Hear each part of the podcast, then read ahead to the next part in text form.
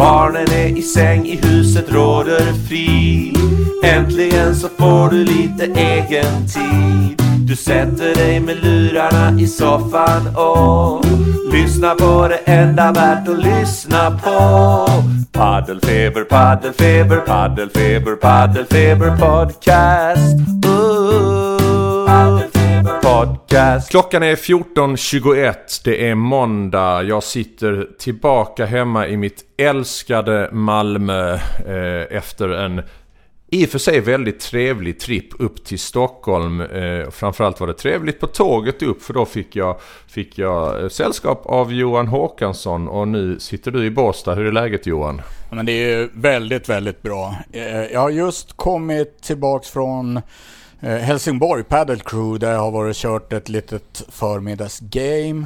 Och nu sitter jag och följer Girdö i Previan i Madrid, ja. Inblandad i en jäkla hård match. Så vi kan väl göra som vi gjorde någon gång, att vi skickar in hennes siffror lite då och då i podden här.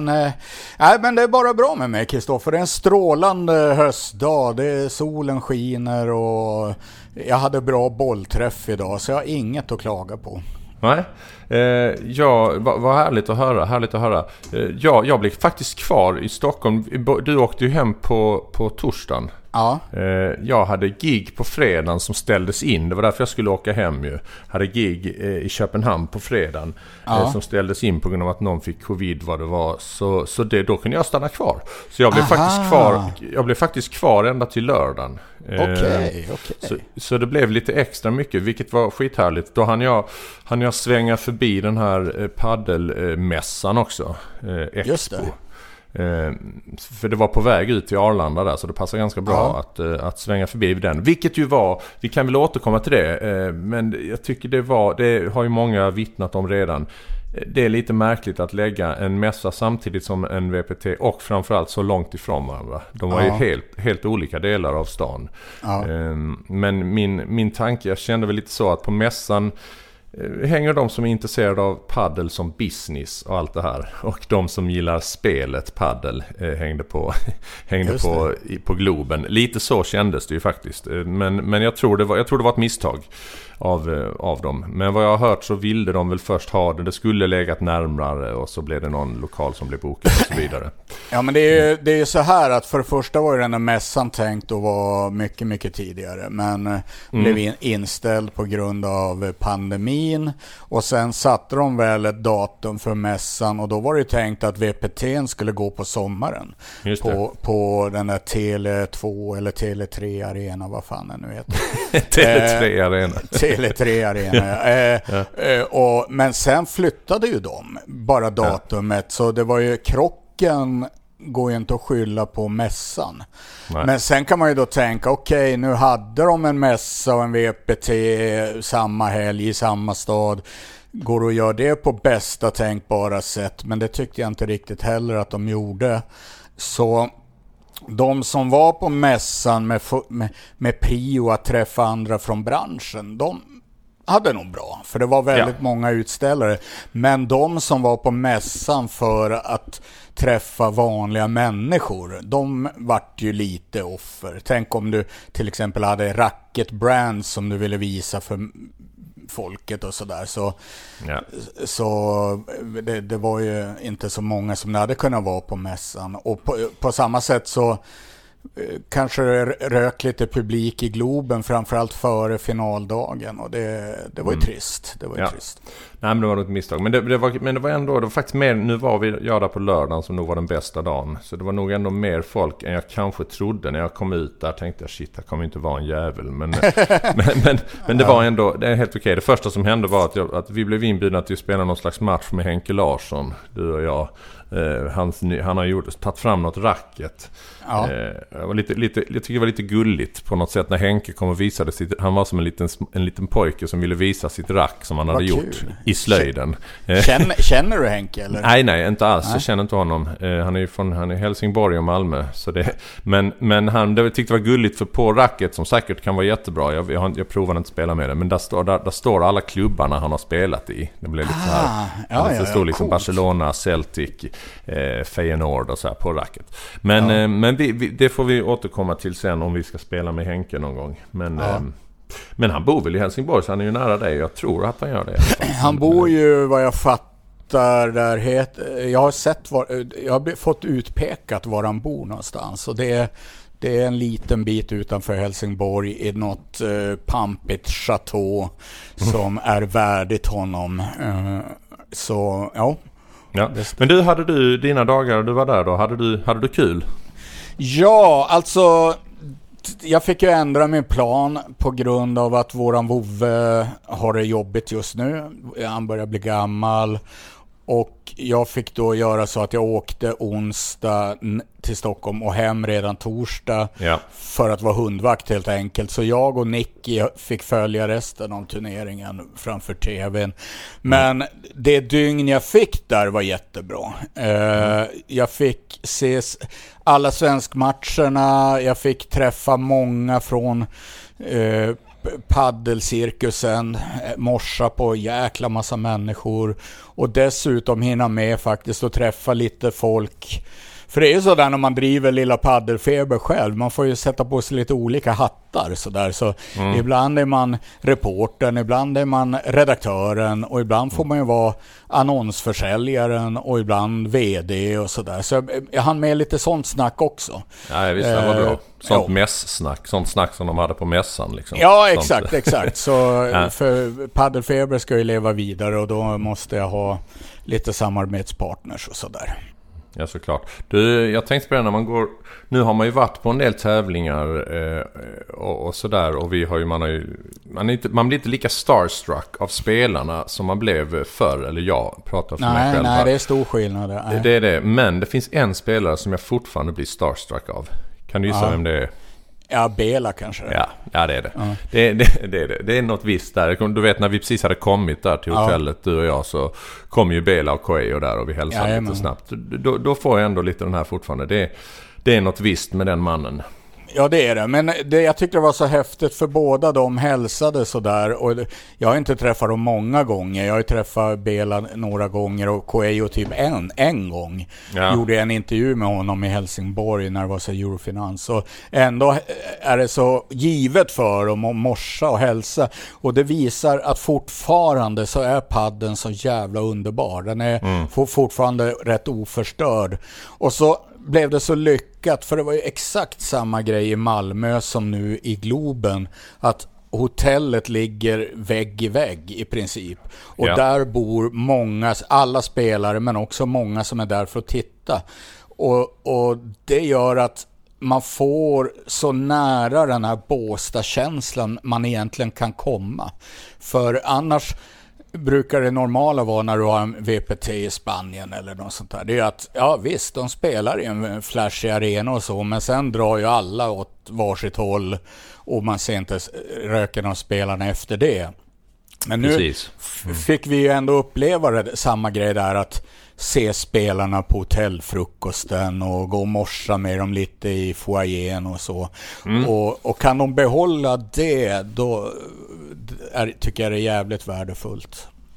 Och du, jag har ju hängt lite med de svenska spelarna också här, och jag har faktiskt lite skvaller som jag tänker vi flaggar för det här, att längre fram i podden så ska vi få lite, det går lite rykten om lite övergångar som kommer ske inom BPT-padden, alltså partnerbyten och så vidare. Så de är rätt intressanta kan jag säga. Ja. Så vi, lite senare så kommer vi med dem. Men ska vi vara elaka och spara det till allra sist, så måste helt enkelt de här VPT nördarna som är väldigt många sitta och lyssna och till slut kommer det finns ju en framåtspolningsknapp, men den hoppas vi att ni skippar.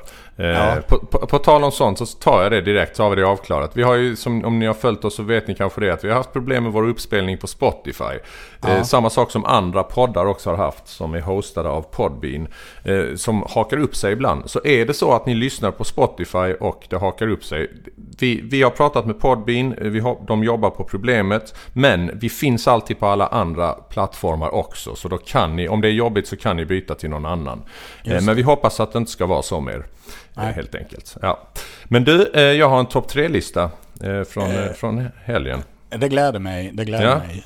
Jag tänkte ta den där. Det är helt enkelt tre grejer jag tar med mig från VPT i Stockholm. Såklart. På tredje plats har vi då en av matcherna tog jag plats i den här lilla Estrella-baren precis bakom kortsidan där. Jag hann ju aldrig det. Nej, det var härligt. Det var härligt. Och från den här vinkeln då, när man såg den allra högsta nivån, man har gjort det ett par gånger nu, men det som slog mig denna gången, det var inte hur höga lobbarna var eller något liknande, för det är de faktiskt inte ofta, även om det var Globen. Utan tvärtom, det var hur tätt över nätet som returer och grundslag och så vidare ofta går. När jag stod precis bakom, det slog mig väldigt tydligt att det är som att de inte är rädda för nätet, så att säga. Det är liksom några millimeter över nätet. Ja, det är otrolig precision. Alltså. Ja. Ja, jag antar att det måste vara så, annars får du läge att lägga ner en volley på fötterna. Så ja. Det var faktiskt den speldetaljen som jag plockade till mig. Men lite snabbt då. Jag måste ju säga att jag älskade den där Estrella-baren. Att den syntes i tv, för det gjorde att det fick en helt annan touch. Och alla skötte sig. Det var ju ingen rörelse och stoj och så, utan det funkade ju. Och det var den snyggaste kuliss jag har sett, tror jag, på World Padel Tour. Mycket hellre så än någon jävla sponsorbil som står där trött i ett hörn. den obligatoriska sponsorbilen som alltid finns på plats. Ja. Nej, det var härligt. Det var en härlig bar att hänga i, absolut. På andra plats... av grejer jag tar med mig, det är när jag var nere på frukosten och fick se Lucho Capra smaka på filmjölk. Alltså, har du sett såna här bilder, har du sett såna här filmer på YouTube när bebisar smakar citron eller något sånt där? Nej, jag har inte gjort det, men jag kan se det framför mig. Det var exakt samma min. Han stod där, han såg väl att det stod film, och han tänkte, är det yoghurt eller vad är det för något? Och så liksom med stor skepsis förde han skeden till munnen och smakade lite. Och det uttrycket han gjorde sen, det var liksom ansiktet förvreds i en min. Så man kan säga att Lucho Capra, han gillar inte vår äckliga svenska konstiga filmjölk. Men jag har aldrig ens fattat grejen. Vad är skillnaden mellan filmjölk och yoghurt och kefir? Och jag tycker det bara är same.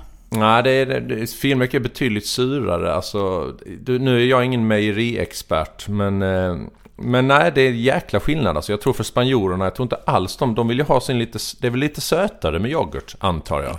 Ja, men har vi samma yoghurt som de har då? Eller? Ja, det har vi ju också. Vi har väl också samma som dem, men så finns ju filmjölk här. Det finns ju inte där liksom.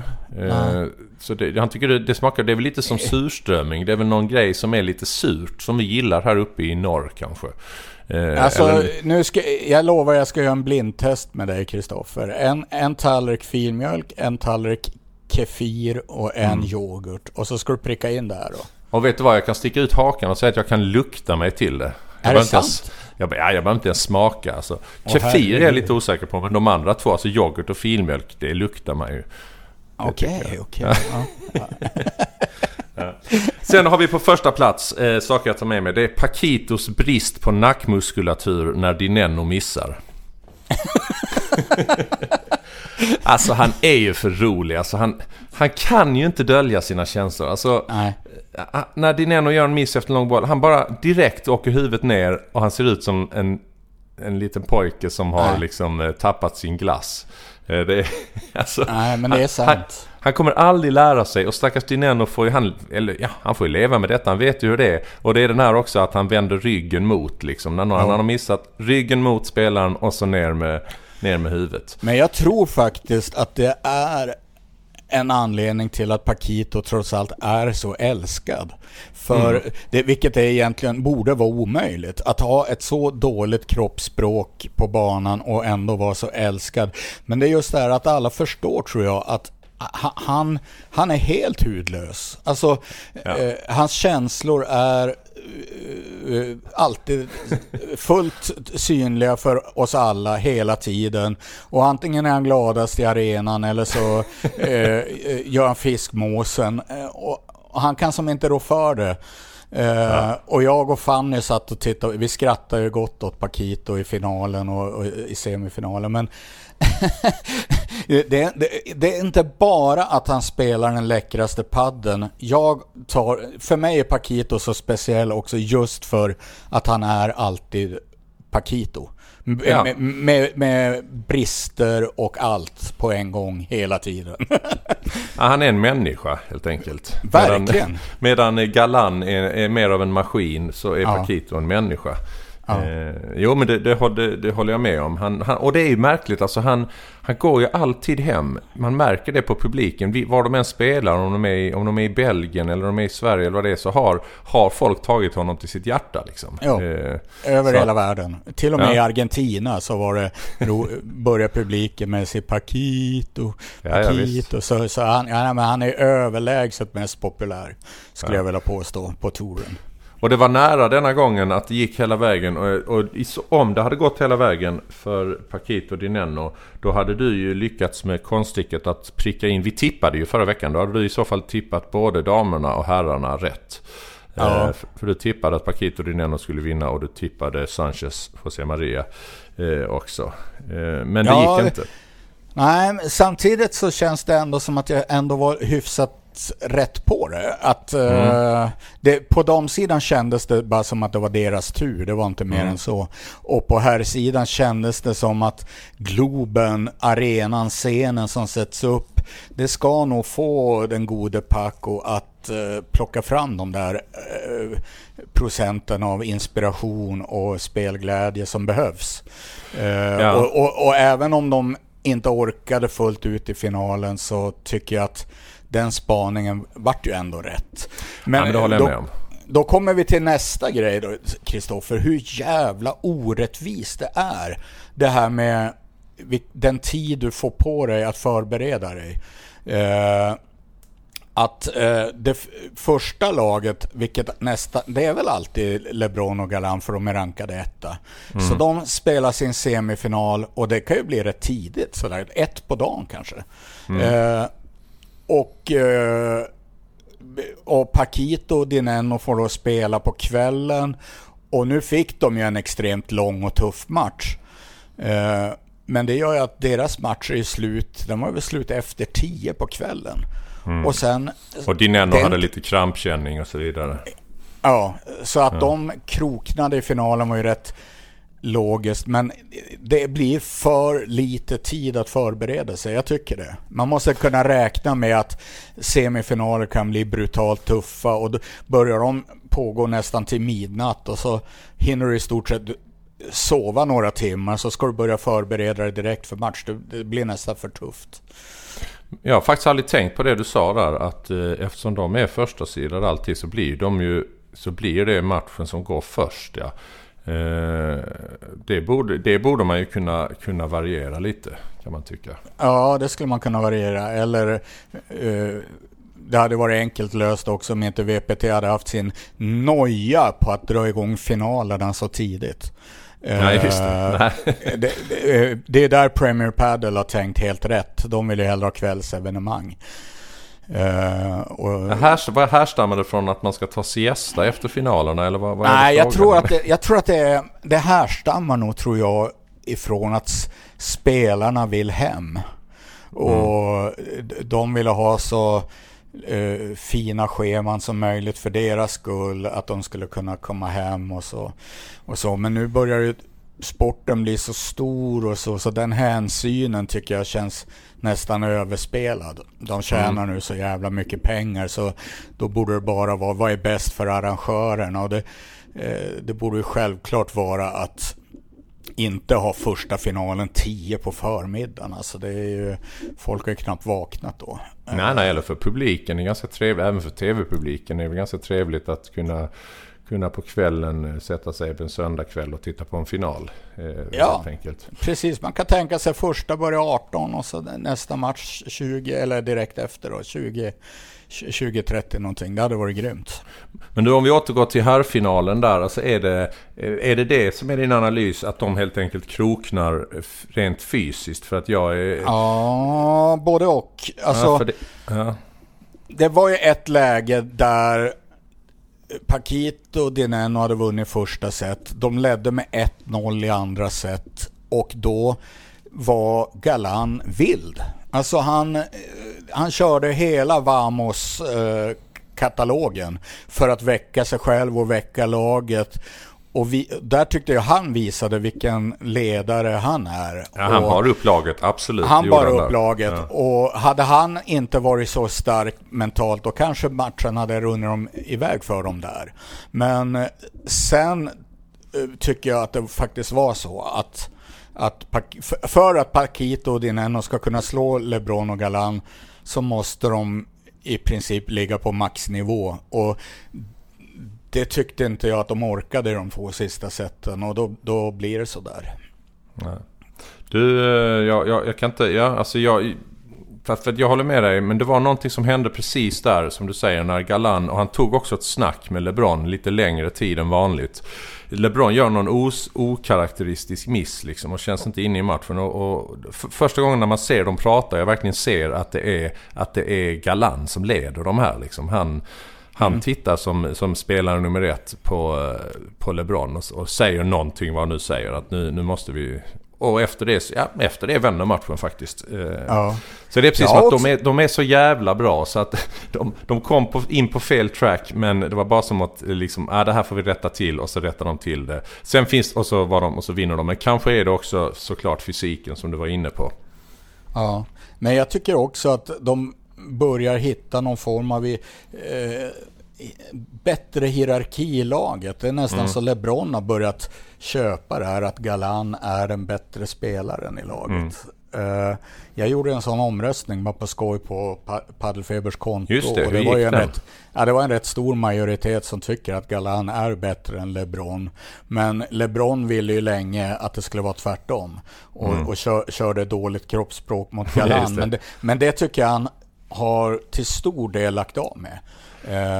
Och någonstans insett att det är nog kanske inte jag som bär det här laget trots allt. Det var på tal om Galán, så tycker jag det var lite rörande och lite gulligt och fint att se när den eminente Emil Ljungåker, som jag tycker gör ett fint jobb som courtside-reporter.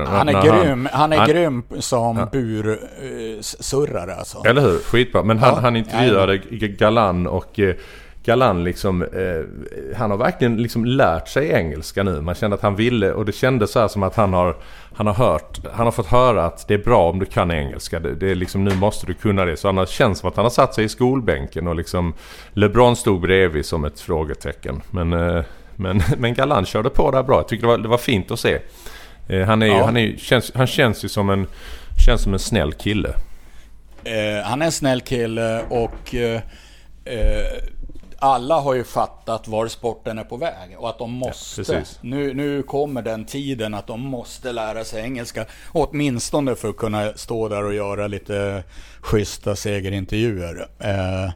Och jag tror att de tränar på lite. Visst har jag berättat, jag tror jag berättade i podden om när jag tvingade Galán att prata engelska. Jag minns inte det, jag tror inte det. Det var i så fall din gamla podd. Okej, jag kan bara ta det snabbt, för det är rätt roligt. För då var han ju i Helsingborg på Helsingborg Padel, och det var väl någon Adidas-prylar tror jag. Och så ville jag intervjua honom, och det gick alldeles utmärkt. Och så ville han ha tolk, och då sa han, men vi kör på engelska. Och han bara, nej. Ja, men jag sa, det här är bara för Facebook, sa jag till Galán.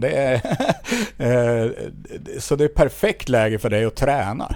Och ja, då köpte han det. Men då satt han alltså där, en av världens absolut bästa paddelspelare. Och han har sån ångest så att han svettades alltså. Ja, jag kan se det framför mig. Och då kunde han ju inte lika bra som han kan nu, men han kämpade. All heder åt honom som tragglas sig igenom det där. Ja. Podcast. Tillbaks till onsdagen, Kristoffer, och vi gled ju in där på Stockholms centralstation, hoppade in i en taxi och tog oss ut mot Globen och upptäckte ju då att det var ganska lugnt med tid, för det pågick långa matcher innan. Vi hann få i oss en god sallad och en wrap, och sen väntade 4 svenskmatcher på rad på centerkorten, vilket var ganska häftigt ändå, tycker jag. Mm. Absolut. Man blev ju, det var ju första gången jag var i Globen, som sagt, och det var... Ja, det är en mäktig arena. Jag tycker det känns som att den är liksom... ja, den är mäktig. Det känns som en hockeyarena för mig. Det är det första jag tänker på. Det har varit allt möjligt där, och det har inte varit så mycket hockey där egentligen. Men det känns som en perfekt hockeyarena. Men de hade gjort det fint där, tycker jag. Det var inte mycket folk av förklarliga skäl. Det var onsdag, det var mitt på dagen. Så det var väl en 500, skulle jag gissa. Något sånt där, som såg de här svenskmatcherna. Men eftersom Globen tar 13 500 så kändes det ju ganska stort, får man ju säga. Ja. Men det var ändå en mäktig känsla, absolut. Och vi tippade ju alla matcherna. Ja, det gjorde vi förra avsnittet. Och du som vanligt, det är jag fullständigt medveten om, att du är en betydligt mycket bättre tippare än mig. Jag var överlag alldeles för optimistisk. Jag tänkte ju, man har ju sett de här matcherna, svenskar mot proffs, mot de riktiga proffsen, ett par gånger nu, och nog måste vi ha kommit lite närmare, och nu är det hemmaplan och bla bla bla. Så jag var lite för optimistisk. Men du var ju, alltså vi tar en match i taget, men du var grym, Johan. Ja, samtidigt var det som gjorde att jag hade en liten känsla av besvikelse när dagen var slut. Att det vart alldeles för mycket som jag hade trott på förhand. Det var nästan som man hade kunnat spela upp den där dagen innan, och det blev precis så. Man vill ju överraskas, och med facit i hand så var det väl Danne och Simons första set som på något sätt bröt mitt lilla mönster. I övrigt var det väldigt, väldigt exakt, ja, men, som jag hade trott. Ja, men man glömmer ju det här. Alltså, vi blir bättre i Sverige snabbt, och vi har utvecklats och allting. Vi blir bättre, men de andra blir ju också bättre. Det är inte som att de hade varit att de stod still där de var för 3 år sedan. Och då hade det kanske varit skillnad, men det är precis som att man glömmer det, men de har ju också utvecklats under den här tiden. Men detta skulle jag ju såklart tänkt på innan jag tippade. Det är lätt att vara efterklok.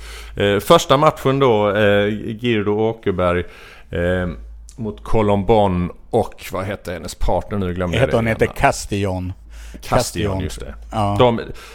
Du tippar 6-3, 6-1, jag tippar 7-5, 7-5, alltså förlust för våra svenskar. Och så du är bara ett game ifrån där, Johan. Det slutar alltså 6-1, 6-2. Ja. Så jag trodde alltså på ett game till för svenskorna, men det var. Och jag tyckte det blev väldigt mycket som jag hade tänkt mig, att Anna och Amanda spelade inte dåligt. De fick nog ut hyfsat av vad de kan, men mötte ett väldigt, väldigt bra lag, och då är det svårt alltså. Men jag kommer ihåg Anna direkt efteråt som sa, fan vad man skulle vilja spela om den här matchen. Och det är också jävligt typiskt när du möter ett bättre lag. Att när du får lugna ner dig och få ner pulsen, och efterhand så tänker du, fan vi hade kunnat gjort saker annorlunda och bättre. Men att kunna göra det där och då inför strålkastarna, det är det som är det svåra egentligen. Amanda Girdö visar några gånger det här lilla extra som vi alla vet att hon har. Hon gör 2 magnifika stoppbollar. Hon har någon... Alltså det är fortfarande så att hennes power, när hon får till den här... Ja, när hon får den här svungen i sin smash, då är det fortfarande att de allra bästa spelarna också blir lite överraskade. Den finns där, och jag tycker man ser i den här matchen att Amanda har varit i den här situationen lite mer. Ja. Man ser att det börjar sätta sig. Ja, jag tror inte det, eller det sa hon också efteråt, att hon är inte för var nervös. Hon är inte nervös nu liksom. Nej, hon vet vad hon kan också, och börjar komma in i den här scenen på allvar. Och det är så kul att vi pratar med henne, för de slog just in matchbollen. Ah. Så Girdö Brito är nu i Previa-final. Efter 7-6-6-4 över Helena Wyckert och Carlotta Casali, Italien. Så det är ju häftigt. Vet du om det blir ikväll, eller har du så mycket koll så du vet om det blir? Ja, men de kör ju alltid två matcher samma dag. Så senare idag kan vi ha en svensk igen ja. För du sa, ja. Men det är en gång så är det ett sånt här jäkla toppsidat lag de ska slå, så klar för ny. Jag håller på att Instagramma, det är det jag håller på med. Klar för ny Previa-final måste vi skriva. Vi var hon där sist, jajamän. Final. Jävligt roligt, roligt. Ja, men vi går på nästa match då. Ja, nästa match. Då kan du presentera denna matchen. Då var det ju Viktor Stjärn och Pierre Bonfré som klev in mot den väldige Silingo och den lurige, rätt sköna vänsterhänta Beloatti med fin touch och så. Och jag tror att det tipset blev ungefär lika bra, va? Visst var ett game ifrån? Ett game ifrån för dig igen. Du tippar 6-2, 6-2. Jag tippade 6-1, 7-6. Och jag tror det slutar... Ja, du är ett game ifrån i alla fall. Det slutar väl 6-3, 6-1, va? Ja, eller om det var 6-1, 6-3 eller något sånt där. Ja. Vad kan man säga om den matchen? Att jag tror att Pierre och Victor hade velat, precis som Anna ville spela om sin match, så tror jag att de hade velat spela om den också, för jag tror att det känns ändå som att det är något game för lite där uppe på pappret efteråt. Ja, men jag tror att de var rätt nöjda efteråt. Alltså, de gjorde allt vad de kunde. De spelade bra båda två. Hade hur kul som helst. Man såg hur de njöt och höll liv i matchen i över en timme, och fick ut det här ändå, det som är Bonfré och Stjärn. Det ska vara nävar i luften och det ska vara glädjeskrik när de har vunnit dueller. Så jag var också nöjd. De blev inte blyga där inne i Globen, och till och med när Pierre krävde en videoreview och Silingo tyckte att det där var väl... Varför då? Och Pierre säger typ så här: jag vet att det var ute, men jag måste bara få göra det. Ja, jag visste, men det är helt rätt sätt att gå in i en sån match. Ja. De ville njuta max, och det gjorde de, men de var ju självklart inte nära. Och det var ju den känslan man hade också på förhand. Jag hade Victor berättat för mig att de hade sett att medan de värmde upp genom att ta en liten promenad, Pierre och Victor, medan Silingo, han hade kört ett hårt crossfit-pass innan match. Jag vet inte om det var ett hårt crossfit-pass, det låter helt sjukt i så fall, men han skäms inte över sin överkropp, Silingo, alltså. Han har hittat den tajtaste tröjan man kan. Han måste liksom klippa av sig tröjan efter match. Ja, just det. Jag kan ju bara slänga in här i podden, det är rätt kul när man kan göra det. Jag fick just ett mess från Vindal, för han åkte på rejält med stryk. Han och Solano 6-1-6-3 eller något sånt där. Och han hade tydligen väldiga problem med Madrids höjd, samtidigt som motståndarna spelade helt felfritt. Och det hörde jag att Simon också hade.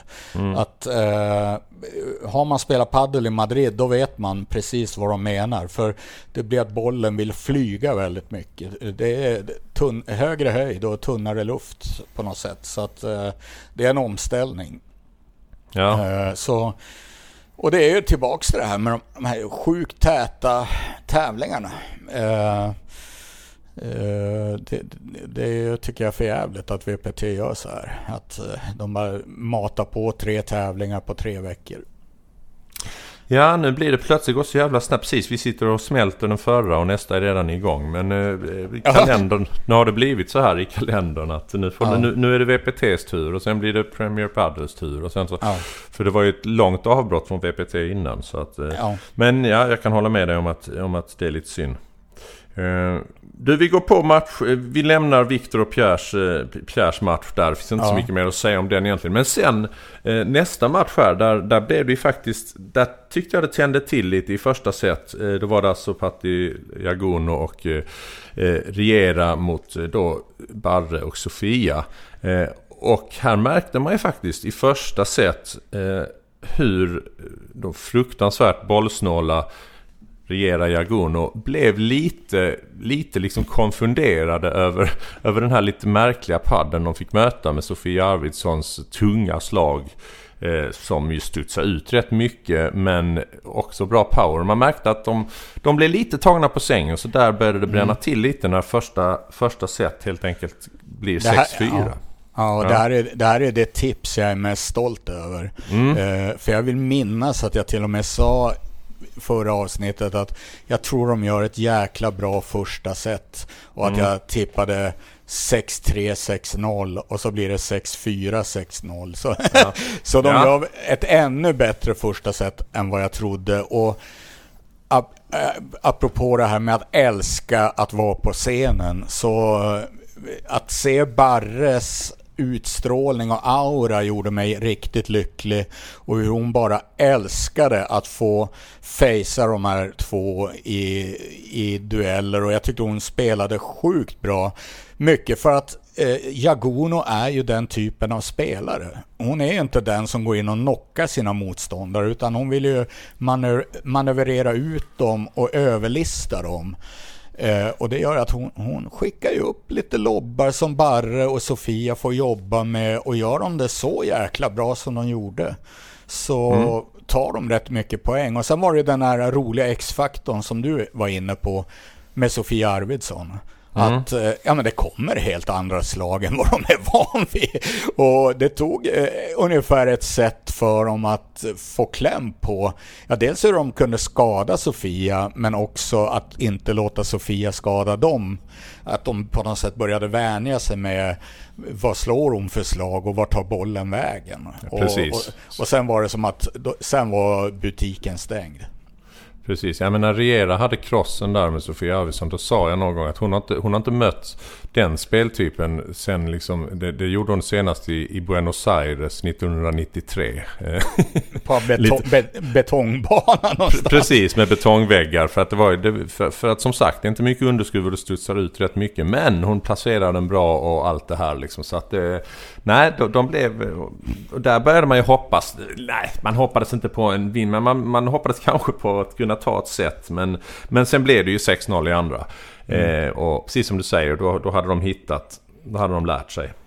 Ja, och det är ett sånt lag, och de fungerar ju ungefär likadant om de möter Barre och Sofia än om de möter ett världslag i kvartsfinal. Att de skannar av och de justerar och de ändrar lite här och lite där, och så till slut så har de hittat vägen att vinna matchen. Så det är verkligen ett lag som du fullt ut måste besegra, och det är bara de bästa i världen som klarar det egentligen. Jag tror de hade den roligaste matchen att spela i alla fall av de tre som vi nämnde nu, för att det blev ju som sagt mycket spel. Jag tippade 6-2, så jag tippade i alla fall in rätt antal game, men just det. En klen tröst när jag möter dig, men det var skönt, det var väldigt skönt för mig att du inte fick helt rätt på någon av de här, för du hade blivit Nej, men jag är ändå nöjd, alltså ett game ifrån i de tre första matcherna, det får jag vara lite stolt över. Men sen vi går på Simon och Dannes match. Ge mig nu en skön presentation av den matchen. Hur var stämningen hur hade stämningen blivit i Globen? Nu hade klockan blivit lite mer. Hade det kommit in mer folk? Hur var läget? Det var ju rätt sen kvällsmatch och det hade definitivt kommit mer folk, och jag skulle tro att när Danne och Simon spelade så var det nog över 1000 pers på läktarna, och det var en publik som ville höras, och jag har ju efterlyst den här turkiska stämningen, men lite åt det hållet blev det ju. Jag tror att grabbarna kände jättetydligt att de hade en publik i ryggen, och vi hade ju också på känn att herr Vasquez är kraftigt på gång efter att ha haft en liten tung period med skada och komma tillbaks från den, så börjar det hända bra saker igen. Och som så, vi var inne på i förra veckans avsnitt, att det känns ju som att Simon aldrig blir, han är inte en kille som blir nervös på de stora scenerna, utan det här nej. Och så att han älskar att spela med Danne. Det känns som att de tillsammans då spelar ett spel som Simon älskar. Danne kan verkligen få fram den bästa versionen av Simon. Och första sättet, Kristoffer, undrar jag om ett helsvenskt lag någonsin har överträffat faktiskt. Det var, båda var på en jäkla hög nivå, och när de flög upp där från 2-2 till 5-2 och båda fick i princip maxprestera samtidigt. Jag har sett de där två göra kanonsätt tidigare, men det där slår nog allt alltså, för det är två riktigt bra spelare de möter, och Salvador Oria och Jorge Ruiz. Jag skickade ut ett sms till dig där under tiden, fan vad Simon spelar bra där.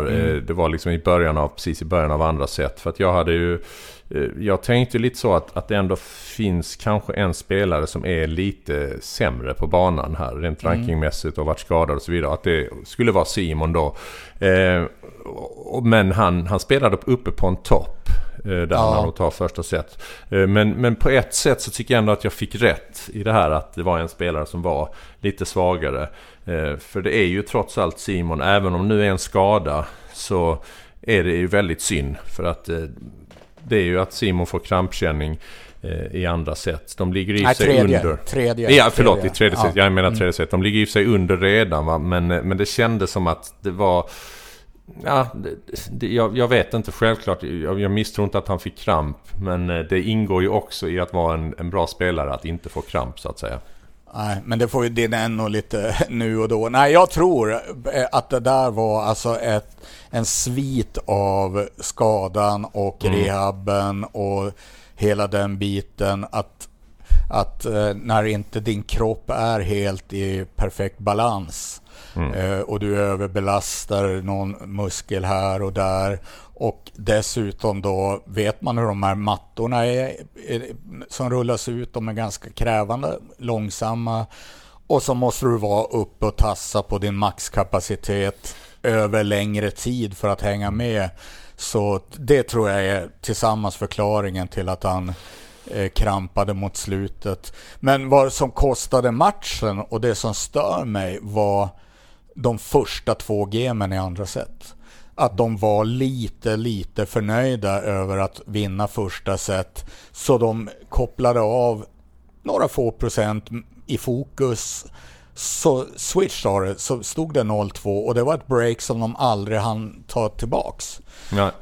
Och det kan mycket väl ha varit det lilla som gjorde att de inte kunde vinna. För sen i tredje set då vägde det över ganska rejält. Även om det stod tydliga 3-0 och 4-0 på tavlan, men om man kommer ihåg så var det några golden points där, och det var någon nätrullare där, så det var ju också att de hade jäkla mycket emot sig, men i slutändan rätt lag vann, men att de är så nära och faktiskt besegra ett main draw lag, det tycker jag är grymt. Ja, det var ju helt klart den bästa insatsen av våra svenska par här i Stockholm. Men då jag bara återgår till det här, bara så du förstår vad jag menar. Du sa det att även Dineno krampar ju och så vidare, och det Ja, det gör han. Men han hade ju varit lite bättre om han inte gjorde det. Det är det jag menar, att det ingår ju såklart. Det är som för alla idrottsmän, att inte skada sig är också en viktig egenskap. Precis lika viktig som att ha bra speluppfattning eller bra touch och allting, så ingår ju det. Bela kunde vara världsetta i 16 år. För han var aldrig, han skadade sig inte. Nej, sen började jag rackla lite i gamla kroppen. Men jag har varit inne på det här att Dinenos kramper som kommer rätt ofta, om det är en svit av olyckan. Ja, just det. Alltså att han på något sätt, att det påverkar hans rörelser och hans muskler på ett sätt. Det, fan, får jag läge ska jag frågan. Kanske. Jag vet att kramp är ju också väldigt, så här väldigt från person till person. Vissa får det bara. Det är någonting med värdena i kroppen och salthalter och så vidare. Bobby Seger fick ju alltid kramp. Och nu minns det var liksom han var en sån gammal krampspelare. Ja, jag kommer fan ihåg det när du säger det. Ja, men där hade vi våra svenska insatser. Men nu är det är inte så lång tid tills det är VPT igen i Sverige. Så, nej, det är inte. Dels VPT Main Draw drar igång onsdag igen. Nej, det redan imorgon drar igång faktiskt. Tisdag, för det är en major. Ja. Och sen kommer den tillbaks till Sverige i november. Och det är ju en fråga man skulle kunna filosofera över. Bör Sverige ha 2 VPT? För det första. Och för det andra, var det rätt eller fel att gå all in och lägga den i Globen? Jag vet ju mitt svar på den. Alltså. Jag tycker att det inte ska vara i Globen. För att inget emot Globen var fantastiska arena och allting, men det var för stort helt enkelt. Jag tycker det, alltså. Även det blir ju, det var inte att det var dåligt med folk, det var ungefär 5 000 tror jag det var på 5-6 000 där på final när det blev lördag söndag. Men det kändes ju ödsligt ändå, så att jag tycker det är för stor lokal. Så jag tycker, ja, för alla, för spelare och för publik och allting, så blir det trevligare. De hade en sån här liten, på andra våningen inne i Globen så hade de lite så här montrar med utställare och sånt, en liten minimässa där. Jag var uppe och pratade med dem och de sa att det hade inte kommit förbi någon enda på hela helgen nästan, för att de var ju på andra våningen och folk visste inte om det och så vidare. Så det finns ju lite sådana missar. Ja, det var den mest dolda utställnings... area jag har sett någonstans.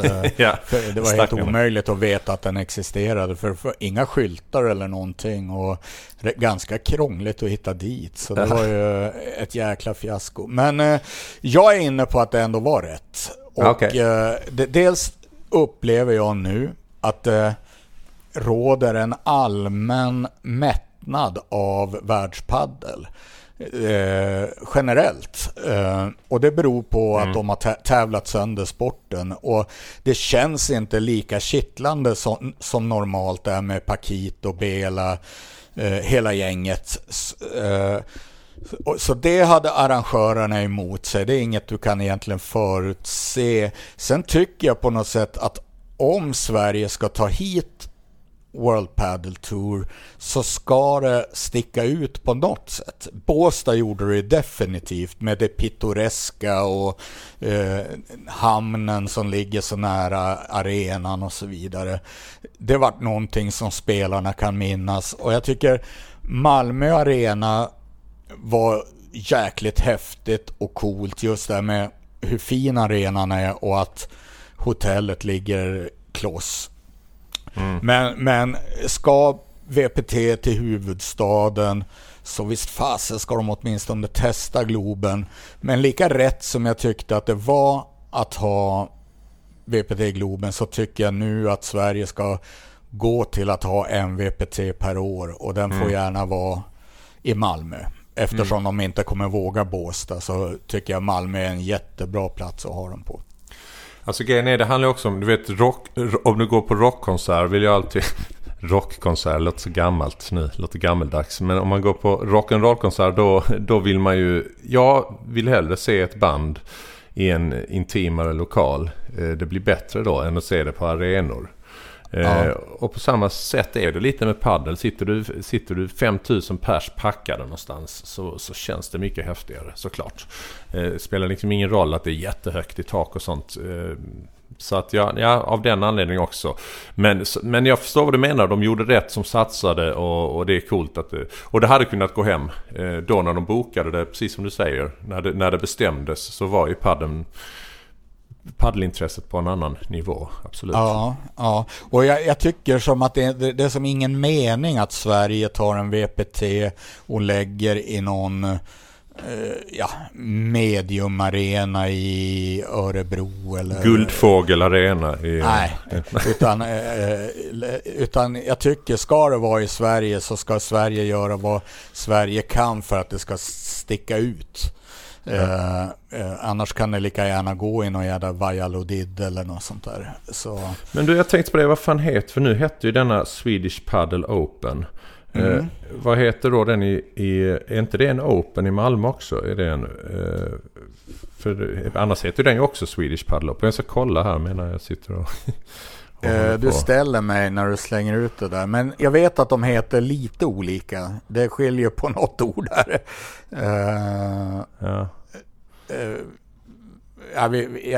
Vi googlar fram det där, så kan vi gå vidare. Här har vi det. Den heter Malmö Padel Open. Just det. Så vi har Swedish Padel Open i Stockholm, och så har vi Malmö Padel Open. Just det. Ja, men då vet vi det. Men du, vi kör en lite jingle och sen så blir det snart lite rykten om parbyten i padden. Jo, jag kan bara sticka in lite snabbt med att jag tror att det kommer bli mer folk i Malmö. Okej. Jag tror att de kommer sälja mer biljetter till Malmö av lite olika skäl. Det ligger bättre på året, det börjar närma sig masterslutspelet. November är en bra månad. Vi har inte så jävla kul i november. Och jättestort intresse i södra Sverige för paddel. Och med Danmark som också kommer. Så jag tror att det kommer bli lika bra som det var förra året faktiskt. Kristoffer, det är en lite spännande vecka det här, för på torsdag smäller det, och det smäller inte i Sverige utan i Madrid. Och vad är det som händer? Ja, det är ännu ett svenskt märke som har jättestora ambitioner inom padden, och det är Oxdog. De är faktiskt från Piteå, det är mina hemtrakter, och Oxdog är ju typ världsledande inom innebandy. Och då för tankarna till Stiga som är i stort sett världsledande inom bordtennis. Och när sådana giganter ger sig in i padden, så vet man ju att det är en seriositet bakom, en genomtänkt plan för hur det här ska gå till. Och då vet jag också att Oxdog har ju gått in för att men de ska inte härmas, och de ska inte göra rack som påminner om andra, utan de har ju en slogan som är hyfsat kaxig som heter Others will follow.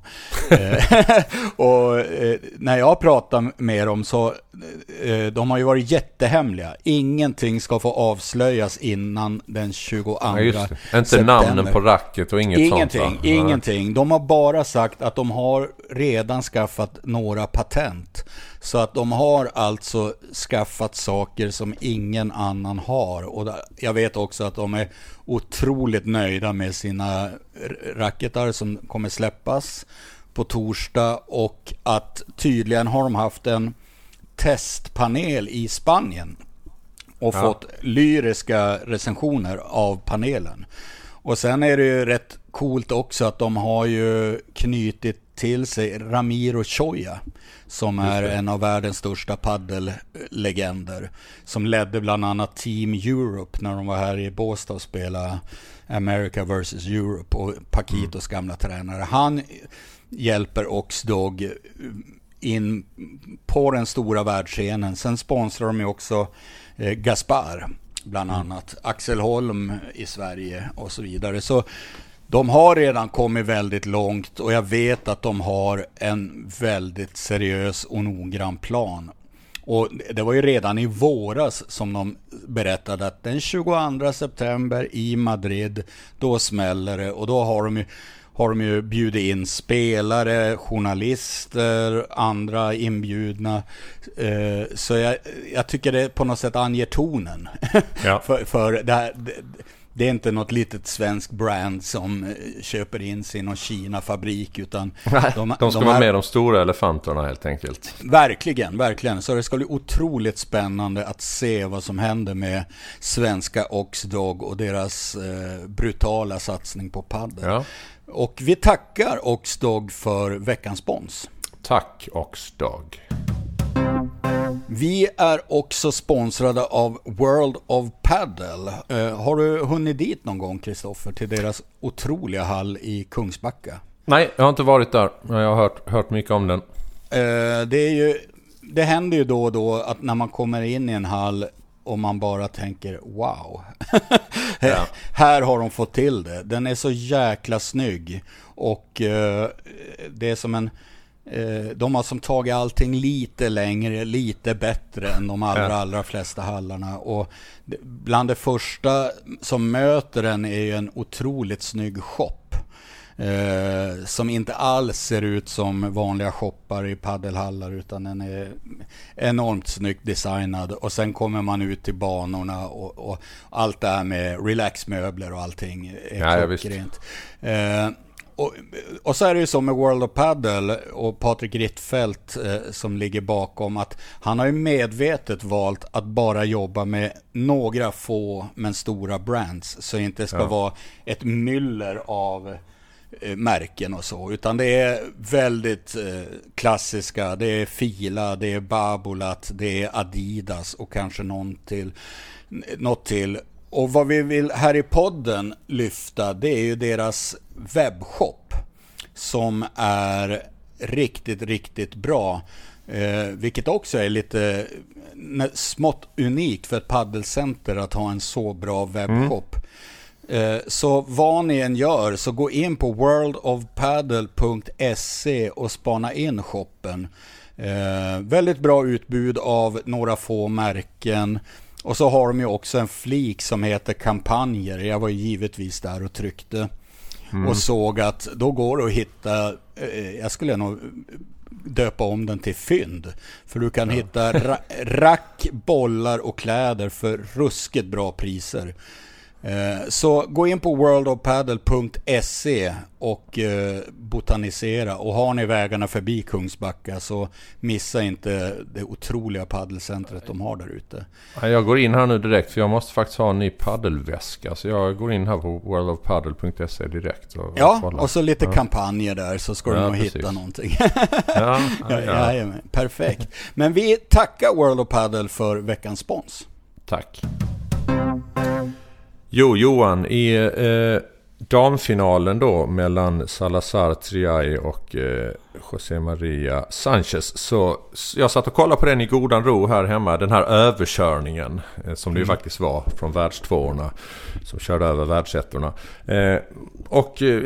tittade på den, tänkte inte mer på det, sen gick in på vår eftersnackgrupp på Facebook, och då är det någon genial paddelkunnig, som de flesta är på vårt forum, herre som har liksom sett att det har skett ett ganska grovt regelmisstag i den här matchen, när nämligen Salazar har gått ut och servat 2 gånger i ett game. Jag tror det är andra gamet i andra set.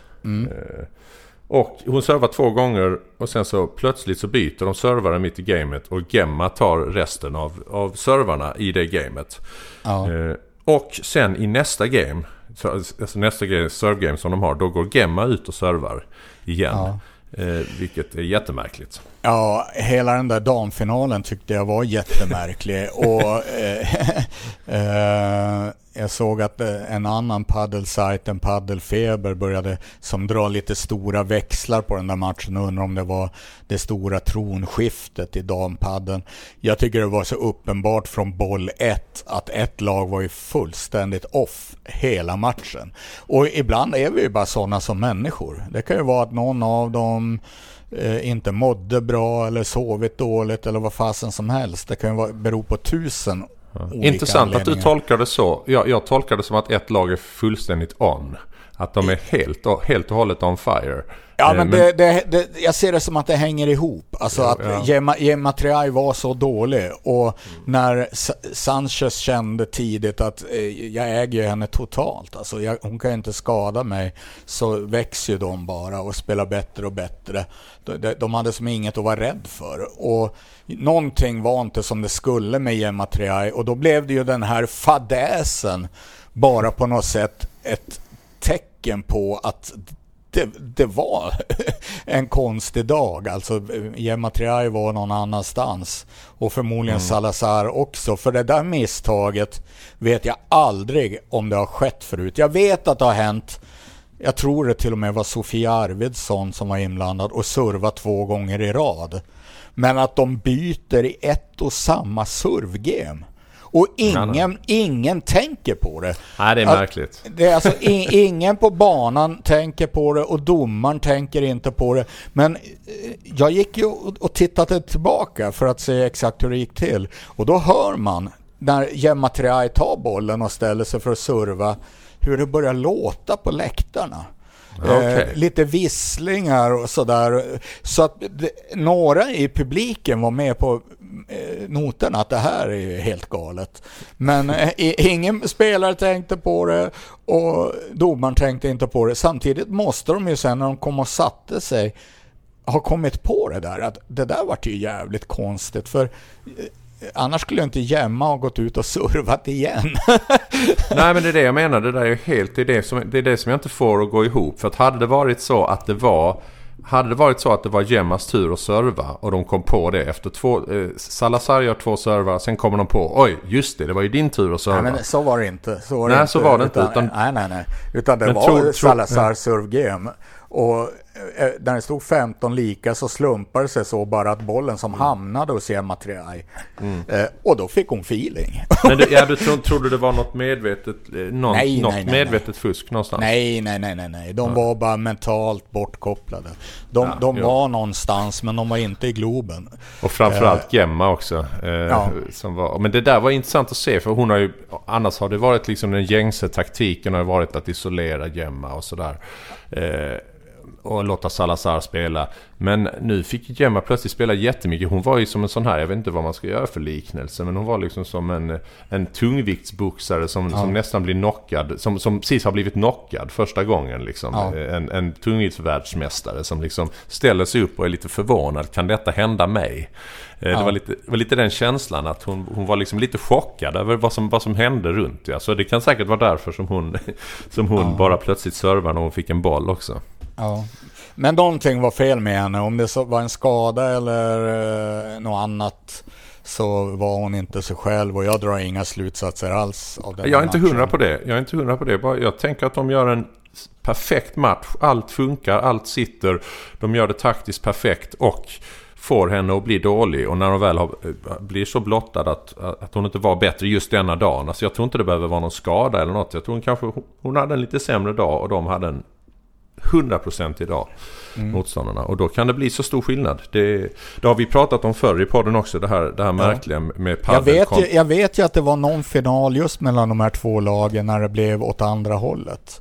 När Triay Salazar gjorde slarvsylt av Sanchez Jose Maria. Så visst fasen kan det vara så. Man har bara en katastrofdag eller så har man den där dagen när man inte missar ett slag. Och ofta hänger det ihop. Och så. Ja.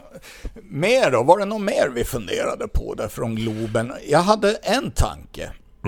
Och det är vår gode vän Coelho. Jag börjar mer och mer luta åt att han är, trots sina brister som han fortfarande brottas med, så börjar jag undra om han är den enskilt bästa spelaren i världen idag. Det känns som oavsett vilka de möter så det går inte att spela mot honom. Inte över tid i varje fall, för han är för brutal. Ja. Så jag är inne på att han kanske är den enskilt bästa nu, ja, men åtminstone på den positionen. Jag förstår, absolut, jag förstår vad du menar. Det här året, eller vad det kommer landa i med Koei, eller med Bela. Shit vad det har gjort mycket för hans utbildning. Alltså, om vi säger att han var på väg att bli en fantastiskt bra spelare, men just det här, han kommer ha lärt sig så mycket. Han har spelat under sån press, under pressen för att han ska leverera, och med Bela bredvid sig, med hela Belas pondus och allting som man har känt ibland att han spelar med den på sina axlar. Men nu när han har klarat det, och han har ju faktiskt, det var ju det som var intressant i den här semifinalen som avslutas med att Bela av alla liksom missar, på de två sista gamen missar Bela 4 otroligt enkla slag. Och det har liksom inte, det ska inte vara han som gör sånt, och det är nästan som att det var liksom där switchade det på något sätt, just i denna matchen i alla fall kändes det som att Coelho har lite gått om sin lärare på något sätt. Samtidigt så de har ju varit sjukt bra på slutet, Bela, Coelho, och det beror, som jag ser det, helt och hållet på att Bela har nått en jäkla fin form och kan ofta slå sin crossmotståndare. Och då kommer Coelho helt rätt in i matchen, och det är då han blir så här jäkla bra. Men det bygger på att Bela måste kunna göra sitt, och det har han gjort nu 3 turneringar i rad, och det är kul att de kommer förmodligen resten av året vara så här jäkla bra. Det är, för de vann ju faktiskt årets första tävling. Just och det. Sen har de ju fått gräva och leta och kämpa, och det är kul att på något sätt det får sluta riktigt bra. De är alltid roliga att titta på, så enkelt är det. De är alltid roliga att följa. Men du sa det där om att hans svagheter, Coelho, och där har jag ju, för ett år sedan eller ett halvår sedan något, hade jag sagt det här klassiska att hans svaghet är försvarsspelet och sådär. Men faktum är att han är grym där också. Ja. Är det någon svaghet han har i så fall, så tycker jag att det är volleyn mer. Som, alltså, ibland så kommer det mer bara transportvolley som är varken eller. Overheaden vet vi ju vilket monster han är. Och som sagt, försvarsspelet tycker jag funkar. I så fall skulle jag säga något svaghet, så är det ibland volleyspelet. Annars tycker jag faktiskt, han är jättebra försvarsspelare också. Ja. Och det ser man ju de gånger de väljer att slå attackslag ner i hans hörn, att han försvarar ju det mesta, och han försvarar ruskigt bra också, så han har utvecklat försvaret enormt. Nu när vi är inne på Coelho, så tänker jag tar den första, som sagt, jag har hört rykten här från ett gäng svenska toppspelare som är inne i cirkusen, och detta är lite vad de har hört. De har hört att Coelho och Bela vid årsskiftet kommer byta, och att det är klart då att Coelho skulle slå sig ihop med Stupachuk. Ja, fullständigt logiskt. Och om Coelho hade sin masterplan att han skulle ta 1 år med Bela i rent utbildningssyfte, så tycker jag att han är otroligt smart för att vara så ung, och sen växla upp om man känner att han är på den nivån, och det tror jag nog hela paddelvärlden är enig om att det är han. Skulle han få draghjälp då av en offensivt bättre spelare än Bela, så kan det ju bli i princip världens bästa lag. Sen när jag hörde Stupa så vart jag lite sådär, är det den spelaren? Ja, kanske. Jag hade mer trott och hoppats på Tapia, eller allra helst Galán, men han sitter ju rätt fast där nu i piff och puff-relationen. Men ja. Red Bull har nog försäkrat sig om den saken. Så ja, Stupa kanske, men jag är inte super övertygad att det blir succé. Vi får se om mina källor har rätt, och vi får se om det funkar, om det blir så. En annat rykte, och det var det ryktet som liksom fick mig mest, som jag tycker var den största bomben egentligen, fast kanske inte ändå. Det var ju att Chingotto och Teijo skulle separera. Men det är ju ungefär som en världsdelsplatta flytta, förflyttar sig. Allting förändras. Men alltså jag såg deras match på bana 2 här. Mötte i första omgången de var inne och spelade. Och alltså så trött och sur Theo var. Han visade ju ingenting. Och han... Nej, men det är hög tid. Det är hög tid. Låt dem gå skil. Och jag tror vi är jättemånga som har varit nyfikna på vad de kan åstadkomma med andra partners. Särskilt tror jag Theo, men även Chingotto. Men om han hittar en annan partner, vad kan han då leverera? Och, men framförallt vad jag har hört så är det då att Theo är ju den som skulle vilja kanske mest lämna, och han skulle då vara klart att han skulle para ihop sig med Alex Ruiz. Oh. Den tungrövade vänsterhänte Alex Ruiz. Skönt för Theo att få en spelare bredvid sig som kan kicka ut och avgöra. Jag tänkte det, kul att lobba det laget. Nej, fy fan. Men det är väl också, men jag tror även hur mycket jag än gillar Chingotto, hans blicksnabba fötter, hela hans hur mycket jag än gillar honom, så är nog ändå Alex Ruiz snäppet bättre forehandspelare faktiskt. Ja, jag tror att det här är sjukt intressant för Theo, för under alla de här åren han har spelat med Chingotto så har han ju haft en tendens att krokna i avgörande sätt, och det måste ju bero på att han tar störst yta av alla backhandspelare i världen. Och det är jobbigt, och att då helt plötsligt ha Ruiz med vänstersläggan bredvid sig, det blir som en ny sport. Det blir jäkligt intressant att se vad det kommer ge Theo. Och kommer det rent att bli så att de kan vinna VPT-titlar? Ja, kanske. Ja. Det sista ryktet som har gått inom paddelvärlden om byten, det är vår älskade nackmuskellösa Paquito. Ja. Att han då skulle slå sig ihop med Mike Yangas. Ja, det är så oerhört logiskt. Alltså, jag tror jag... Du satte den när jag frågade, när vi hade kontakt där innan, så skrev jag ju till dig vem tror du ryktet går om, och du satte ju den direkt. Ja, alltså det är alla stjärnor står rätt för att det ska bli så. För jag tror Paquito har väntat in unge Yangas. Alltså det är ju, Paquito var väl som den första stjärnan från Andalusien. Yangas kanske nästan den största talangen från Andalusien. Nu är Yangas en färdig världsspelare. Nu har Yangas dragits en säsong med Lamperti och så den här säsongen med Cocchinieto, men alla säger att det är Yangas som är bäst i laget. Han är ämnad för en världsspelare i backen nu. Och Paquito känner nog att visst har det varit jätteroligt med Dineno, de har klickat på många plan, men han behöver mer offensiv hjälp. Och det är där Yangas är så rolig. Han är ju en sån unik kombination av Lebrons längd och smashförmåga, men också Sanjos förmåga att spela smart och touchigt. Så jag tror att det laget skulle kunna bli hur bra som helst och hur roligt som helst.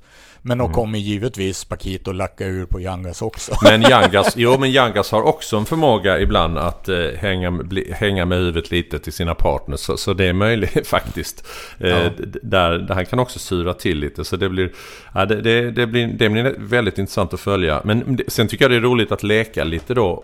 Om de här skulle stämma allihopa, så kan man ju leka lite med de här som blir över. Till exempel då, antingen skulle man kunna tänka sig en återförening med de gamla Bela och Lima som blir över så att säga. Men då blir två stycken, liksom Bela behöver ju en ung vid sin sida. Om man nu, vilket jag tror, vill fortsätta ett år till.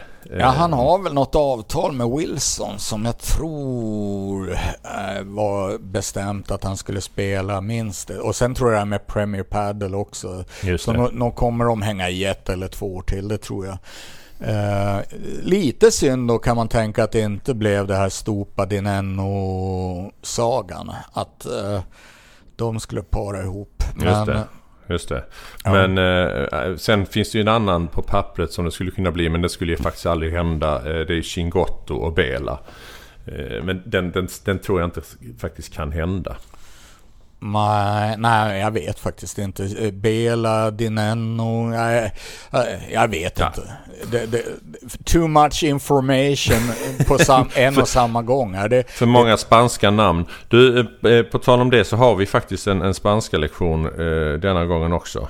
Det ante mig alltså, Men ska vi avsluta? Nej, men kör den. Vi kör den. Ja. Jag är redo. Fokus. Den är ganska, det är ganska lätt den här gången. Den heter, vi ska säga Lucho Capra tycker inte om filmjölk. Okej. Så här låter det. Nej, vet du vad, jag kan säga det faktiskt. För filmjölk finns inget spanskt ord för eftersom det finns ju inte där. Så filmjölk är bara filmjölk. Så då är det bara, detta är rätt lätt faktiskt. Det är så här: Lucho Capra no le gusta filmjölk. Ja, herregud alltså Lucho Capra no le gusta filmjölk. Ja, mycket bra. Och du kör din argentinska dialekt som vanligt. Ja. Ja. Har vi något att tillägga mer? Vad händer annars? Nu är det du har varit och spelat paddel precis, ja. Jag ska faktiskt spela ikväll också. Ja, men det är ju kul alltså. Det är ju så roligt att spela nu, för jag har ju kämpat ner ganska många kilon och också ägnat mig åt diverse fysisk träning. Aktivitet. Ja, så att det är roligt att spela igen, och jag har kommit jättebra in i padden både i Helsingborg och Halmstad. Som jag kombinerar med padden här i Båstad, och nu idag var jag och lirade i Helsingborg på Padel Crew, och sen på onsdag ska jag lira i Stegen i Halmstad. Jag är med i 2 Halmstad-lag nu. Dels i den Halmstad Stegen, men också i något som heter Hallandsserien. När man är större lag, jag tror man är 6 spelare, och så möter man ett lag som då är 3 matcher. Just det. Och så är det divisioner och det är så här, jag tror att jättemånga bra spelare med där, typ John Larsson och Macke Rossman och hela det där gänget, så att, fan vad kul. Ja, det är jätteroligt, och det känns ju dubbelt roligt nu att man börjar bli en bättre version av sig själv, att man kan göra sig själv rättvisa. Själv då, har du... Ja, jag ska faktiskt spela ikväll. Kul. Den sena tiden klockan 9 här nere på... Men det är nära här nu, den här PDL-hallen, eller PDL Padel United heter det väl nu för tiden. Den ligger här. Det är bara cyklar ner 4 minuter härifrån, så det är perfekt. Men det blir inga John Larsson och Mac Rossmans för mig idag. Det dröjer. Det är några lokala löss, men men det ska bli kul. Så allt är bra. Fortsätt lyssna på vår podd, följ oss på tryck prenumerera på podden. Vi kommer minst en gång i veckan som vanligt. Ja. Och fortsätt följa våran Facebook-sida. Det är ju så jäkla kul att vi har så många genuina paddelälskare som lyssnar på podden och som går in och skriver, så det är alltid bra surr där, tycker jag. Och tack till alla som några stycken som kom fram och hälsade i helgen och tackade för podden och sådär, så kul att ni gör det. Tveka aldrig på att gå fram. Jag vet att Johan kan verka lite skräckinjagande, men ni ska inte vara rädda, det är bara att gå fram och hälsa. Han är ganska snäll egentligen. Precis. Ja, tack för denna veckan. Jajamän, vi hörs. Podcast.